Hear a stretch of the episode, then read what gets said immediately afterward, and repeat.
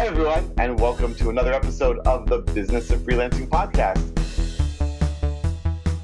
Today, we'll be discussing specialization with Philip Morgan.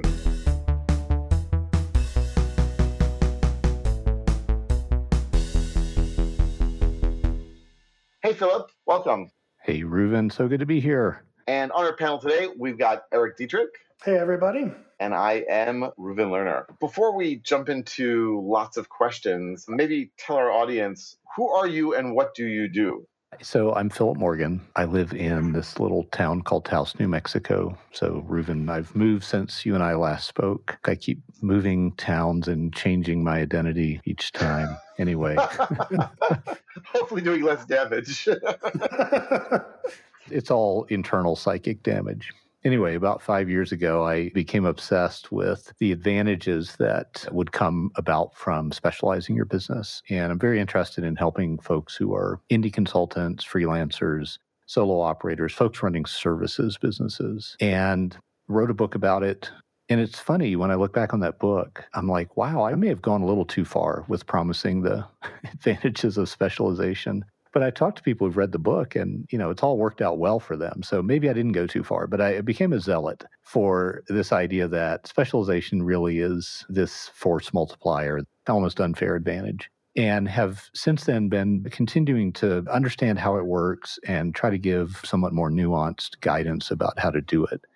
I'm still a fan of specialization. I've rewritten that book multiple times. It now exists as a book called The Positioning Manual for Indie Consultants. And it's the same basic idea. This is a tool that, you know, small, under resourced businesses like ours can make use of to make things better. I'm still a fan. And I'm very interested in how indie consultants can build up something like a moat, a defensive advantage around their business by cultivating rare, valuable expertise. That's who I am. That's what I do. I haven't described any services, but that's really the thrust of all of my services. So when I started freelancing, I did something very typical, which is I said, well, I want to serve lots of different people and have the maximum possible reach.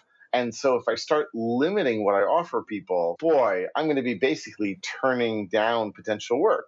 So what I'm going to do is cast the widest possible net, offer the widest possible set of services, and then I'll have the widest possible set of clients. And I did that for a while and it was okay. But thanks in part to your book, thanks in part to adopting this mindset, I've become convinced. But I guess my question to you is why are so many of us convinced that we need to do so many things, like do everything for everyone in order to have a successful business? And similarly, why is that not the case? It seems totally counterintuitive, at the beginning at least, that by telling 90% of the world, no, you're not my potential client, I'll actually do better. The reason why is because we don't believe that there are two lifetimes of opportunity with our name on them. And sometimes there's really good reasons why we don't believe that. Sometimes it's because there's no evidence that there is that much opportunity with our name on it. So, Reuven, you know, if I had wanted to interrupt you, I would have gotten to the point where you were like, this is my strategy, maximize the opportunity. And I would have said, great idea. How, how did that work out for you? That would have been the moment to do that.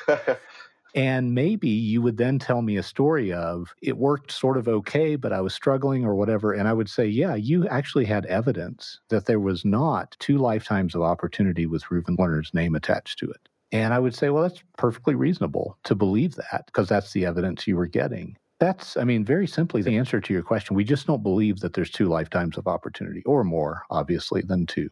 I'll 100% attest to the fact that the moment that I said I'm just doing training as opposed to programming plus training plus general consulting, things improved. And the moment that I said I'm doing training in Python, things like rocketed up.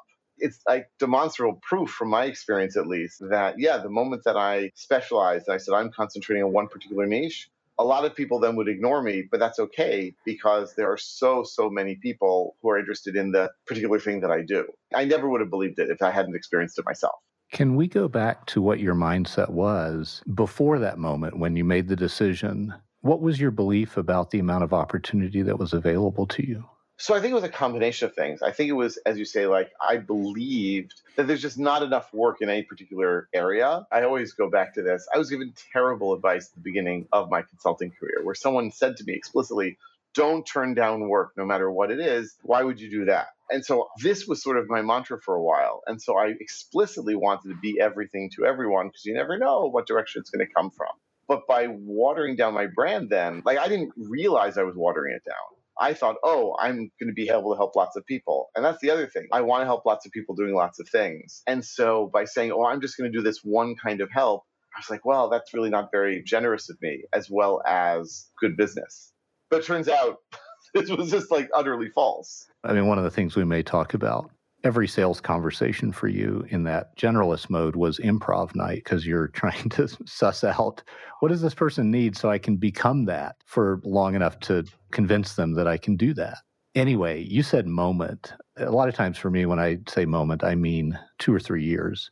How long was that transition from I've made the decision to now things are measurably better? It was probably two or three years. Like I think what was happening was I was doing training through someone else, and that's when I realized, wow, there's a lot of work just doing training, and I'm enjoying it more. So why not do more of what I enjoy and is more profitable and easier to scale? Like it was just all the benefits were obvious, and there were then like a few different times when it became super super obvious that the specialization was helping me i mean one of my favorite stories i was at a train station in haifa and someone like sits down the bench next to me, looks at me and says, Hey, you're Reuven, you do Python training, right? I was like, Oh my God, that's just amazing. Yeah. And that was probably 10 years ago or so, but that really cemented the power of associating my personal brand with one particular set of services. And the more I did that, helped and your point about it being improv night, wow, I love that. I love that description because yeah, nowadays if I get on a call with a training manager talking about Python training, I know more or less what questions they're going to ask. I know more or less how to answer. Yeah. I know entertaining story or anecdote I can use to enhance my position there. Yeah. I don't have to guess anymore. That's a great description. And eventually you kind of get used to that new normal and you take it for granted, but it's so good to remember what it used to be like. The cold sweat, the white knuckles you might have had or might have suppressed but been feeling internally, or maybe you just are exceptionally confident and have that ability. I call it an ethical bullshitting ability, just that ability to sort of say, yeah, we can handle that. Hmm. No, we've never done that before, but it's not that different from this. And like, you know, you surf the waves of unpredictability in the sales conversation. Some people enjoy that. It does get tiresome. I have had a focus on the technology end of the consulting world. And so that's a, for worse, I think, a male dominated space. I could speak to a lot of men who are starting to get gray hair and they're getting tired of doing that surfing. So it can be exciting earlier on, but you're like, oh God, when am I just going to show up and go to work and do the thing that I'm best at instead of all these other things? One thing I wanted to ask about that you had said in the very beginning was this idea of like building a defensive moat around your business. Like, I'm curious what you mean by that. And if you have like a canonical definition for folks listening that maybe just generalist freelancers, like, what do you mean by positioning or specialty? And especially, I'm interested in what you mean about that moat comment because that's fascinating. I feel like we're going to end up using Reuven as our sort of practical example quite a bit here. I know more about Reuven's past than yours, Erik. So maybe you're an equally good example that I'm neglecting. But Reuven has competitors, and Reuven has an answer for why someone should hire him rather than his competitors. I don't know what that answer is, but I'd be willing to bet that it's about I've been doing this for X number of years. I wrote the book on the thing, or half the students in your class have taken my other class on this thing. And so it's not an appeal to lower cost or efficiency, it's an appeal to the value of expertise. I guess I'm skirting your question a little bit, Erik. The best example I know of here right now of having that kind of moat, that defensive feature in how he's perceived by the market, where the moat is not, I can endure more pain than my competitors and lower my price further. The moat is, I have more expertise. I know one of the things that was, I think, a pivot point for Reuven is really embracing data science. And he already had a sort of beachhead, like a starting point with Python that naturally positioned him for that.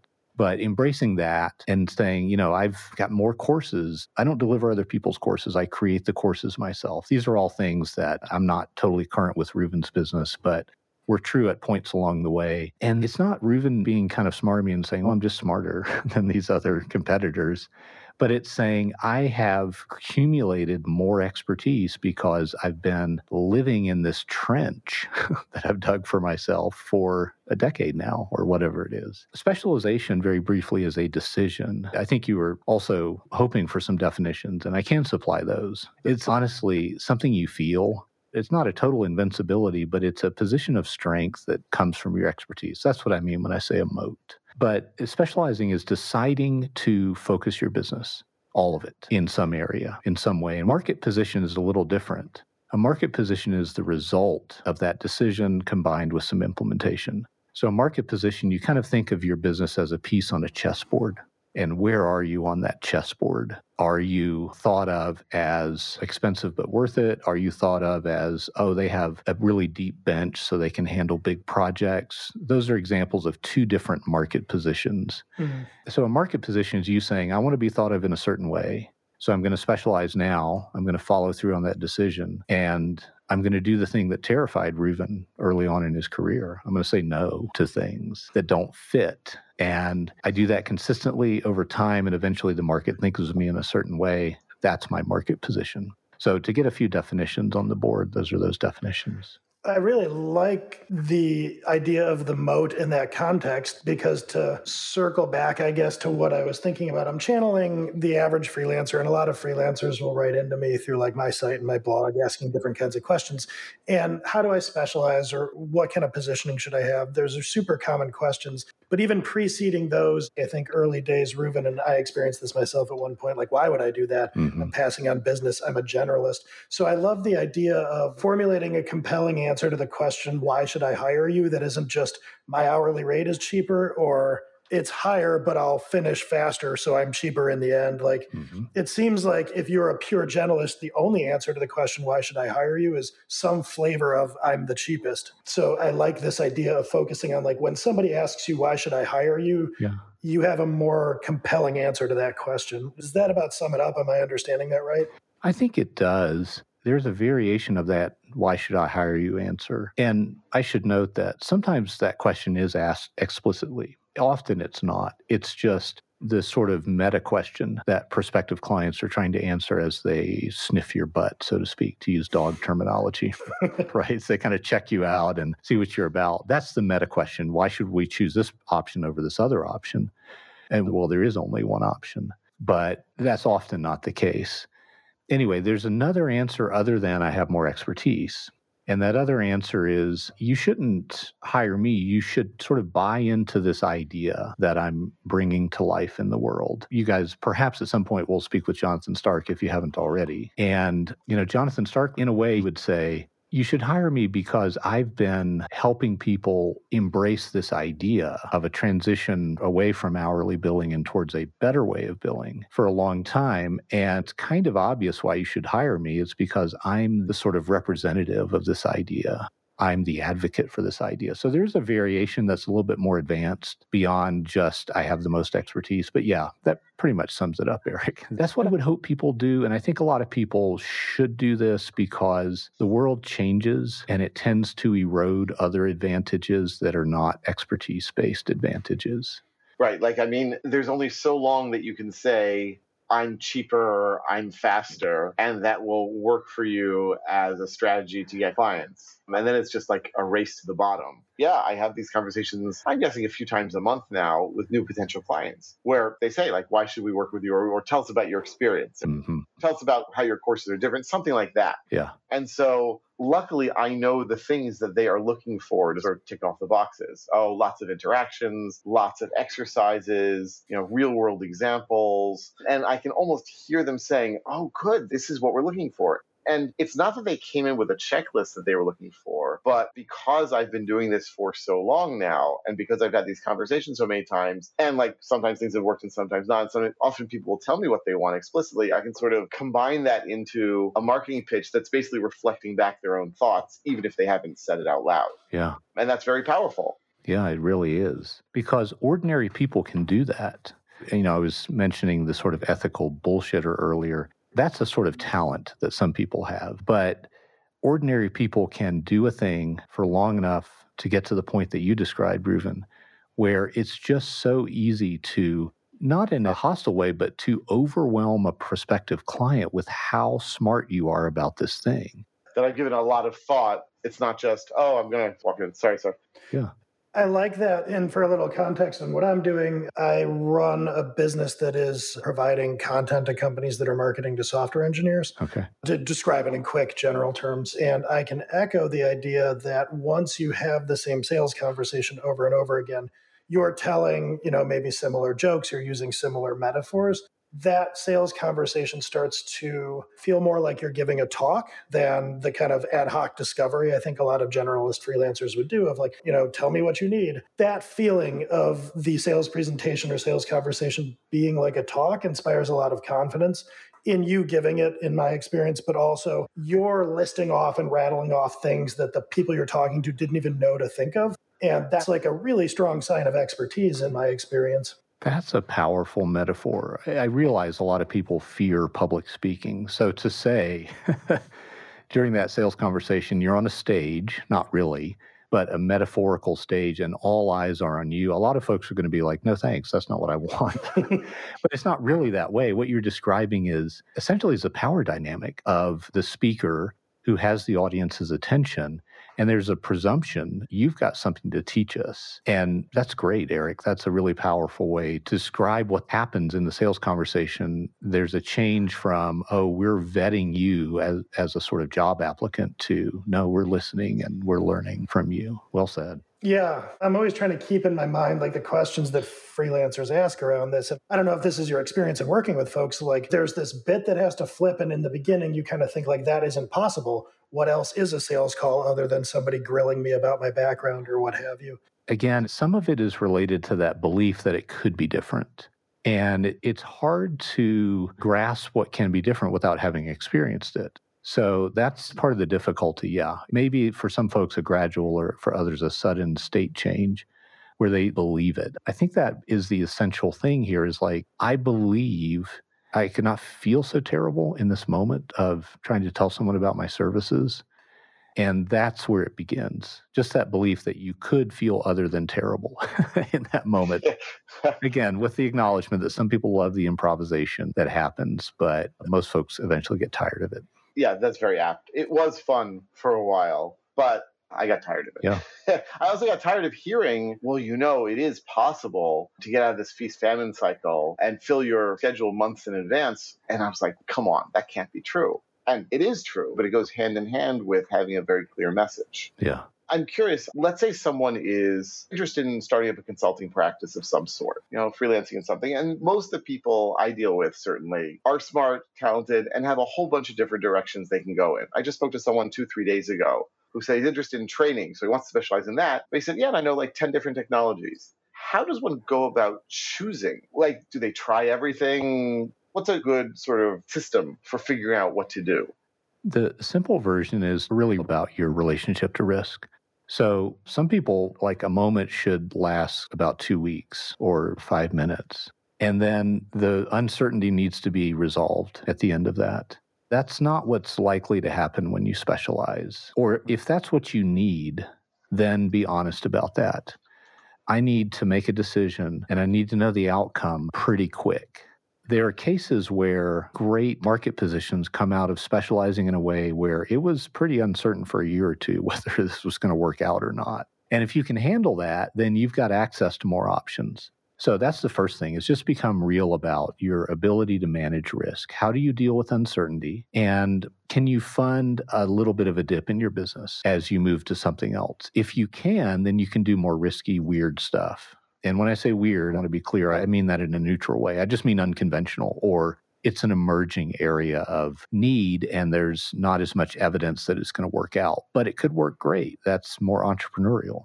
So, step one, understand your relationship to risk. It's an emotional thing and a physical thing together. It's how you respond to uncertainty, plus, could you manage, you know, a little downturn or, you know, could you fund an investment of a sort in yourself while things pick up steam? If you cannot handle much risk, step two, pick an area that you have good access and credibility and interest. Make sure that all three of those things align. So, Reuven, you mentioned, okay, I was doing training, I liked it. That's interest. And for most of us self employed, freelancer, indie consultant types, if we don't like the thing we do, there are easier ways for us to make money than that thing. So pick something you like, unless you are just like super mercenary in your approach and you're and and you're like, no, I don't care. I'm going to build a team. That's the end game.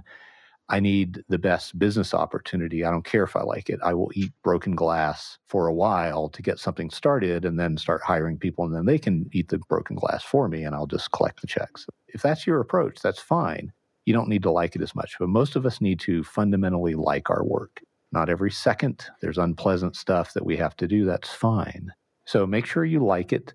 Make sure you have good access and credibility if you have a lower risk profile. Access and credibility are I can talk to people in the market. I know people in the market. They know me. I'm not starting from scratch. I have access. And then credibility is simply they see you as having some expertise or they see you as a credible option. So make a short list of things that fit those three criteria. And that would be the process. If you have an ability to take on more risk, then you can do stuff where you don't have great access and credibility. You can do things like, you know, making content to use to reach developers. I don't know if this is true of Erik or not, but I'm assuming in this example, Erik doesn't have any previous experience there. It's just something he wants to do. That's fine. Make sure you can handle the risk. That's the ultra short process. Understand your risk profile, look for good interest, access, and credibility. And if you can handle more risk, then you don't need as much access or credibility. I really like the idea of access and credibility. And I was actually doing a series of content a while back that was like people would write into me saying, Do you think this makes for a good niche or a specialization like what I'm trying to do? Mm-hmm. And I would often just kind of on a case by case basis respond. You know, somebody might come to me and say, like, I think developers should learn more about project management. So I want to build a business teaching developers project management. And mm-hmm. my gut to that is kind of like, eh, I think what a lot of people kind of do is they nail the interest part, which is like, this is my skill or this is what I think I could do. But then access and credibility both bring into play the person or people that you're going to have to sell this to, which I think kind of forces you to ask, is there actual market demand for this? And laying out that exposition to kind of tee up the idea of this question, like, do you have good advice for that kind of self evaluation? When we're talking about access and credibility, for instance, like, do you have a good heuristic or a way for people to know where they're really kind of whiffing on it? Because I feel like there's this chasm where people are like, specializing means I just pick a thing that I'm good at, right, and then full stop, and I try to somehow sell that. Like, do you have advice for freelancers wanting to do this as to how they would assess, I guess, the credibility and the access? There's several things to think about I mean, one is your track record. And this is going to apply very well for some freelancers who've been doing this for five, ten years, right?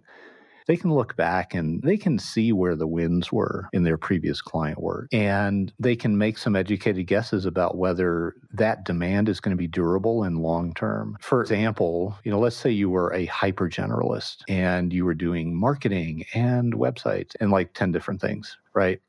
You say, well, I got more wins when I did the marketing because if for whatever reason clients seemed to trust me with that stuff and and I was able to, you know, grab some low-hanging fruit in some cases and in other cases tackle some tough problems and they see that's where the wins are. Well, marketing as a discipline is certainly not going away. It will always change as any discipline will, but it's not going away. So it would be very pragmatic for that person to say, that's my form of relative advantage. I have credibility there. And if they've done enough work and had enough successes in that area, they probably have some level of access.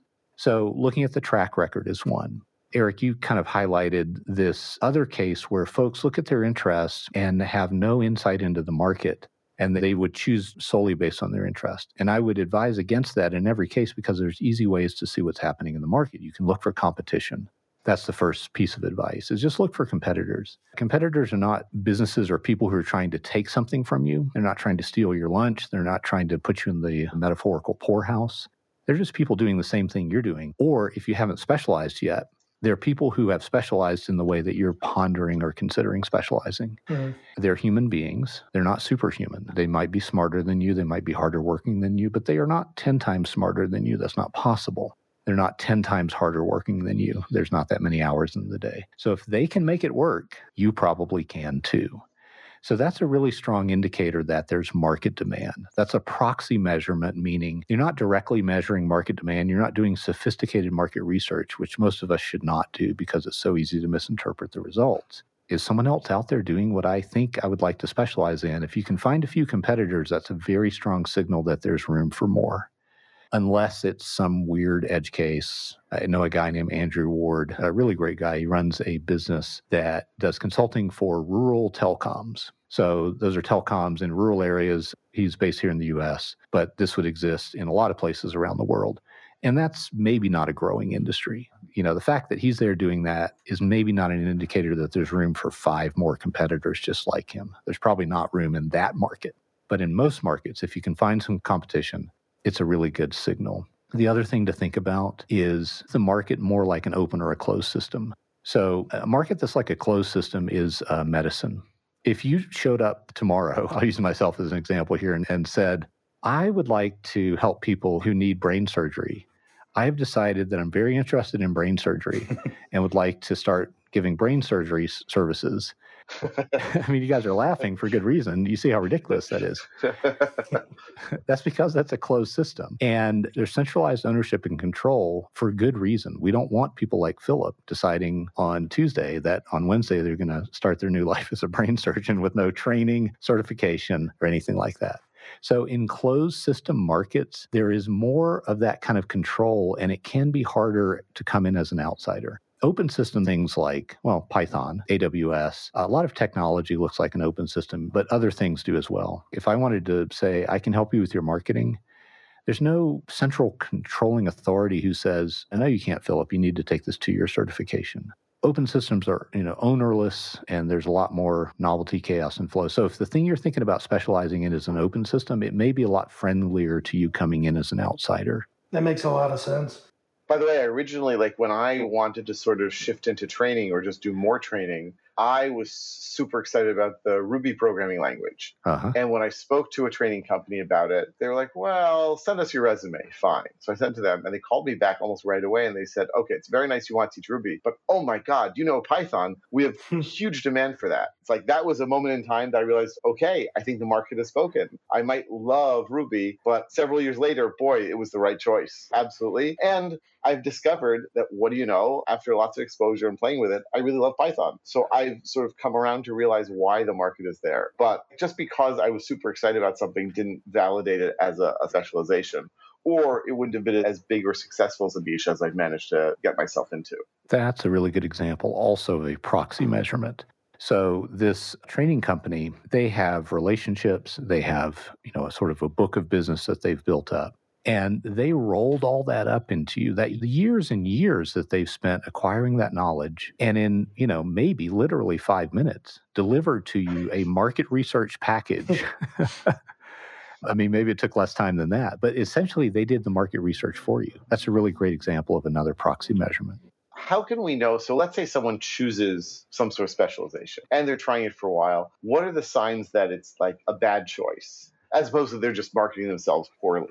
I think if they've exceeded their risk profile, they will do something I refer to as flinching. What that means is they'll have a moment, and this is not one of those long lasting moments we were talking about. This is a pretty fast moment of like, you know, a day or a week or whatever, where they say, I can't take this anymore. This isn't working. It's like the market doesn't care. And there'll be a sudden rise in emotion. And then they will really feel like quitting or pivoting is the best option. That's what I call a flinch. You suddenly pull back, and it's usually not rational. And sometimes it is.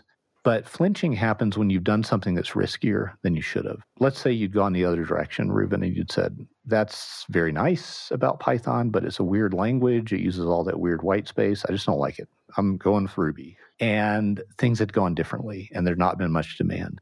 And so you had made this decision, which is not real until you implement it. Okay. You made the decision, I'm going to focus on Ruby training. And then you start to implement it and you start calling around training companies. They're like, oh, thanks. Yeah, we'll put you on our list of trainers. And then they never call you back. And you get to the point where that was excessively risky for some reason and you've just had enough and you pull back really suddenly. That's an indication that you made the wrong decision because any decision you can't successfully implement is not necessarily a bad decision, but it didn't turn into what you wanted. So in a way, it was a wrong decision. So that's one thing to look for is you feel uneasy about it. That's probably your gut telling you you're doing something that's too risky here. You don't have the patience or the physical capacity to build up what it's going to take to do this.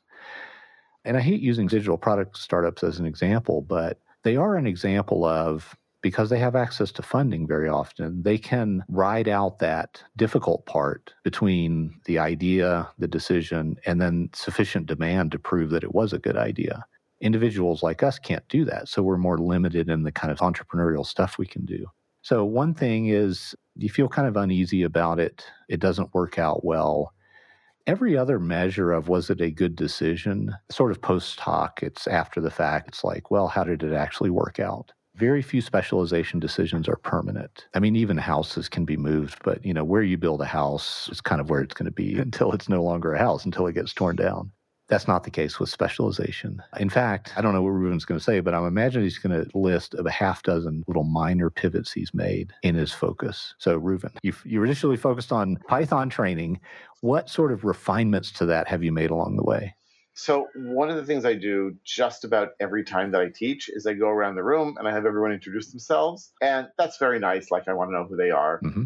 But there are two really important things I want them to say. One is what's their experience, and that, that lets me sort of customize the class. I can say, oh, and for those of you who know Perl, here are some pointers. Mm-hmm. But the most important thing is I ask them, why are they taking the class? And that is my market research. Right. That is them telling me what I'm going to be. And so a whole bunch of people have said, well, you know, we want to be using Python for data science. And I'd be like, okay. And after I heard this for a year or two, I was like, I got to start teaching data science. And what do you know? Like, that's now a fairly popular course that I teach. So that was a minor pivot. And now I sort of marketed myself as teaching Python and data science. Not that I'm a you know great genius in data science, but I can teach an intro class pretty easily, no doubt about it. Mm-hmm. And that's more than enough for most places. So it's always like refining it you know, people would say, well, where do we go to practice now that we're done? I'd say, oh, well, I should really like do some courses on exercises to practice. I'm constantly trying to listen to what people are telling me, then making those either deepening my specialization or adjusting it somewhat to match the market. I love using the example or the metaphor of a beachhead, a little small place that you land and then from there, you figure out the rest of the journey. That is so much what mm. specialization is like. And that's such a great example that you just gave, Reuven. All the sort of local knowledge about the terrain was revealed to you after you made the first decision. The first decision was specializing in Python training. New information was revealed subsequent that would have been such high effort to get that information any other way. So, what you got is new information about how to adjust course, not in a big, huge pivot, do something totally different way. The market has demand for data science. Oh, the market wants this, the market wants that. I mean, you're smart and careful and make good decisions. But from an effort perspective, it was so trivial for you to get that new information once you had the beachhead. If you tried to get it without having the beachhead, it would have been very high effort to get that same information. Right. And in terms of what you've talked about in terms of risk profiles, I was then able to say, okay, so I should do a data science course. And I spent like two years boning up on it. And then I could start, you know, but I had that sort of time to work on it and get it to where I wanted to be. Not that the first time I taught it was anything good, but like that was that was that was a separate problem. But really like I was then able to slowly but surely get toward there. I have to say, like, when I think back to what it was like before I did this specializing, and now there's no comparison whatsoever in my business, in my peace of mind, and in my ability to have, as we've said already, like a good conversation with a potential customer, including saying to people, no, I don't do that. I'm not a good match for you. Yeah. And not feel bad about it. I don't know that this is easy to measure, but I detect in what you said a trust in yourself so you saw the market said data science. And like that's a thing that you have a PhD, not in data science, but that's a thing some people get PhDs in. And that's a problem that folks face when they're first specializing. They look at the unknown and they just don't know what to expect, which is pretty obvious because it's the unknown. But you talked about tolerance for doing a bad job the first time, trusting that you would quickly improve. I suspect there was some of that going on when you embarked down the data science route. That's another one of the benefits of specialization is the first time it can be tough. It can be, you know, scary, terrifying, etc. But then you build up a trust in yourself. You're like, oh, okay, in three years, I went from embarrassing to impressive. I can do that again. And that's just a beautiful thing to see happen. That's another one of the reasons why I want people to give this idea a chance, is because they can start to trust themselves in a new way and they start to realize no, I don't need the PhD. I can figure this out with two years of, you know, just a research initiative or doing a lot of reading for two years or whatever. I hadn't thought of it in these terms before. And, you know, one of the things that I say to people that I'm having conversations with, if they're hesitant about the idea of a specialty, is like, this isn't like a marriage contract or something you can tune, you can refine, you can pivot. But like what I hadn't heard or thought of before is what you're surfacing here, which is this idea that like not only can you do that, but like anything else you practice, you will get better at doing that. The time to refine will come down, you'll have more confidence, etc. So has that been your experience that if people get used to refining, tuning, overhauling offerings, that like over the course of time, they get more efficient at doing exactly that? Yeah, you do. There's a compounding effect, and it's in the most beautiful way. It's frightening how good you can become. I mean, the word or phrase world class is thrown around a lot in marketing, and anything that gets overused, I get an instant aversion to. so I don't love using that anymore, but you can become world class at something in five to 10 years, and it's amazing. At the outset of that journey, it sounds like this unthinkable sacrifice. And about halfway through, you start to go, wow, this feels great. and then it's a continued plateau of effort, but it feels like you're going downhill from there in a good way. You know, it feels like you're picking up speed on a bicycle riding downhill. One of the things I love about your book is clearly you've spoken to a lot of people, right? So you know what objections people are going to have and where their worries are. And I was like, wait, if I just do one thing, even if it's Python, which is this huge ecosystem, I'm going to be bored really fast. And I'm just going to be end doing the same thing again and again and again. We've already touched on this a bit, I guess, but like, how do you explain to people that this is not a recipe for boredom and you will still be able to have a rich, interesting, varied career, not just parroting the same words day after day? I try to make sure they understand what's actually going on, which is that you are specializing so that you can be a much better generalist. so let's think about how that happens. I feel like I've been over focusing on Reuven. So I'm going to ask Erik some questions about his experience and his story. You specialize and you spend some years being a sort of beginner specialist, and you're building up credibility as a specialist, and you're getting access to stuff that generally was out of reach before in terms of the kind of projects that you get to do, the kind of work that you get to do. And there's this rapid improvement. Let's just say it's two to three years. It could vary for lots of reasons. And then what happens is that you get the air kicked out of you. So things get better and better, and you feel like, oh my gosh, the specialization thing is working. I'm getting access to better projects. And then you get a project and it blows up and it goes sideways and it fails, and your specialized solution doesn't work. And the reason it doesn't work, this is more in a consulting context than anything else, is because you don't have a full grasp on the context that impinges upon the area where you're trying to create a solution. And it blows up. And and you're like, ah, I'll, I'll shake it off. The next one will be fine. And then maybe the next one is fine. But then very quickly thereafter, another one blows up.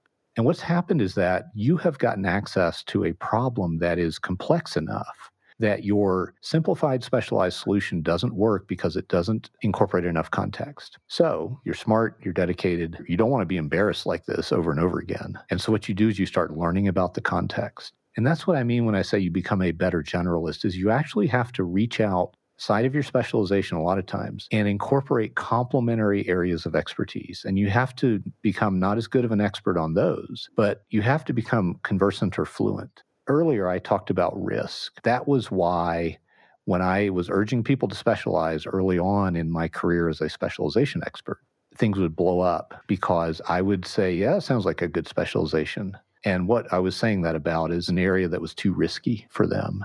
And so it would blow up.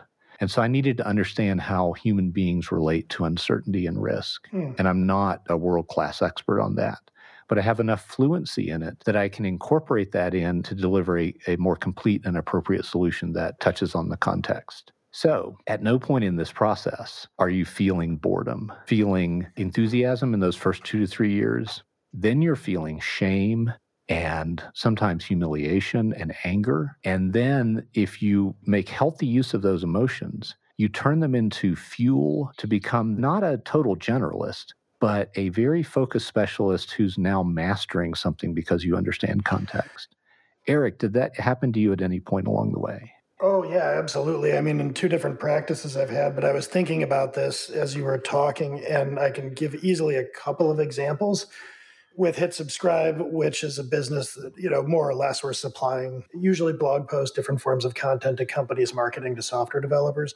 We've gotten really good at modeling how we're going to get traffic and readership and such for our clients. A lot of our work is organic search engine traffic. Mm-hmm. And I can think of early on, comparably, so maybe back in 2018, we took on some work that was for someone that would have fit into our normal wheelhouse. But what I would learn after the fact is that there was going to be very little traffic or any effect on the site because the site was doing a series of things that I won't, you know, bore everyone with the details of, but basically that were creating massive headwinds for bringing in organic traffic. That they had like technical SEO errors on the site mm-hmm. and all kinds of like best practices, if you will. So the project ended after some amount of time because the person was saying, you know, I'm not getting any lift out of this. We've been going for six months and I have no traffic. Mm-hmm. And yeah, that is a source of shame because the whole thing is we were trying to deliver that outcome.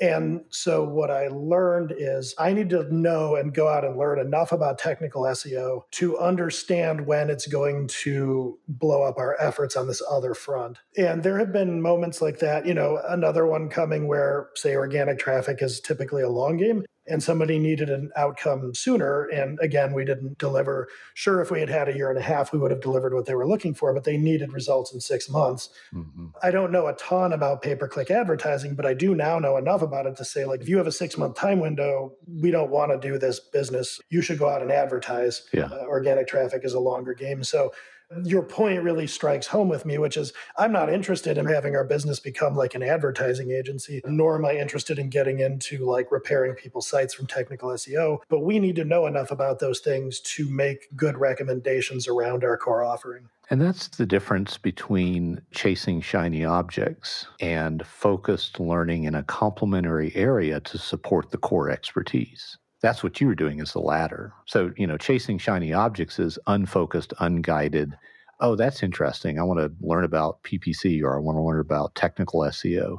But in your case, there was a clear reason to acquire that knowledge, which was to deliver a better, more reliable, lower risk, more effective, higher ROI solution in your core expertise. Mm-hmm. It's a great example. I didn't know that that's what you were going to say, but I did know that almost anyone who specialized for long enough to get past that difficult middle part will have some story like that. And I'm sure Reuven has something like that as well, where he has to learn about I don't know. What was the, the context you had to incorporate, Reuven? Look, I've, I've had to learn all sorts of technological stuff to suit my clients. Like they'll say, well, we really want your course, but you have to concentrate on something that I never did before in my course. Right. And so I had to go off and learn that. And now I just spoke two days ago with uh, a client in the finance world. And he said, so we're going to want to have some specialization in finance in your courses. And my thinking is fantastic, right? Because the delta between what I already teach and what they want for finance is probably very small, but the value to them will be huge. And then I have a new thing that I can offer people in the finance world. So, like, it's a big win for everyone. But it does mean having to, like, you know, go and learn new stuff.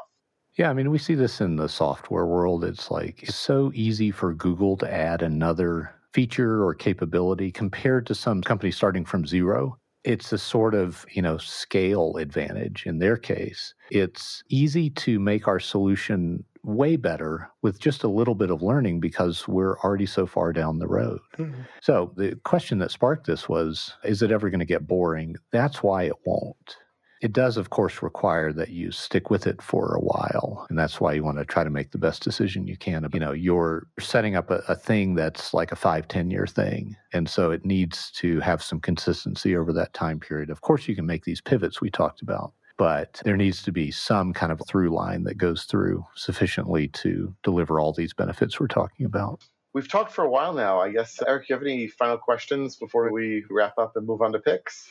We probably ought to wrap up, but I guess before going on to picks, so like, you know, Philip, where can folks go to learn more about you, find out more about what you're doing? I've been putting a lot of energy lately into publishing stuff that folks don't have to opt into. They can just read. So if they go to Philip Morgan Consulting, there's one L in Philip, and there's a start here button at the top of the page. That's a starting point. I mean, I have a book that I want to promote, which is called The Positioning Manual for Indie Consultants. It's available on Amazon and eh, available as print and Kindle. And I think that may actually, from a sort of a value perspective, might be the most condensed thing I have to offer so, you know, 10, 20 bucks, depending on which version you get. And I think you'll get an overview of this that seeks to be as condensed and concise as possible. I threw away a 60,000 word version of this book so I could publish a, I don't know, 25,000 word version. so I'm not joking around when I say, you know, condensed and concise. That's where I would send folks. And then if they see something there that they want to try to implement, there's various forms of support I have for that. But that's a good starting point, I think. And I think I mentioned earlier, but I very strongly recommend the book. It's great. I've spoken with no small number of people just even the last few months who are thinking of freelancing and told them that they should read this to, to get some perspective on what to do. So he might be promoting his own book, folks, but I'll help him promote it because it's worth it. Thanks for that, Reuven. And with that, maybe we'll move on to picks. Uh, Philip, do you have anything to share with us, maybe? I don't know if we warned you in advance about the pick thing.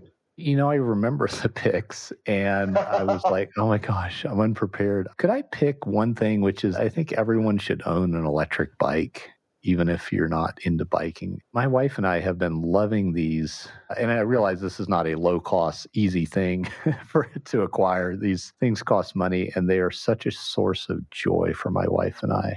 We have a pair of electric fat tire bikes. And it has been the most delightful thing to do. It's gotten us out during COVID lockdown and quarantine and so forth. And I realize that's winding down in a lot of places, and we still ride them a lot. So I think that's something I can pretty enthusiastically pick here. I don't have anything particularly germane for whatever reason this week, but I will throw a single nod out to so our business HitSubscribe has a community that we built. And it started as if you're looking for like an engineering related side hustle, writing blog posts, for instance, if you wanted to write for HitSubscribe. But we kind of grew this to be more like hustle oriented entrepreneur community. So basically, it's a good resource for people that are thinking of going independent or have recently gone independent uh, or you're just curious. So we have this community, which I'll include a link to. And so that is my pick this week. Excellent. And I'm going to pick a book that I just finished reading a week or two ago. It's called Beginners The Joy and Transformative Power of Lifelong Learning by Tom Vanderbilt. And basically, uh, I think roughly 50 year old journalist decided to investigate what it's like to learn something, a completely new skill. And so he learned uh, to surf, he learned to like swim in the ocean, he uh, learned to sing, he learned to play chess, he learned a whole bunch of different things. And I thought it was fascinating and fun why it's important for us to learn new things even as adults. And it was very insightful, very interesting, and he has many funny anecdotes in there as well. Definitely worth looking at. All right, and with that, I guess we'll wrap up the episode. Thank you so, so much for joining us. Insightful and fun to talk to you as always. Thanks for having me. It was a delight to be here with you thanks to all you listeners out there. We are always curious to hear from you. We want to hear what subjects would be of interest to you and help you improve your freelancing. So please do get in touch with us. And we will be back next time on the business of freelancing.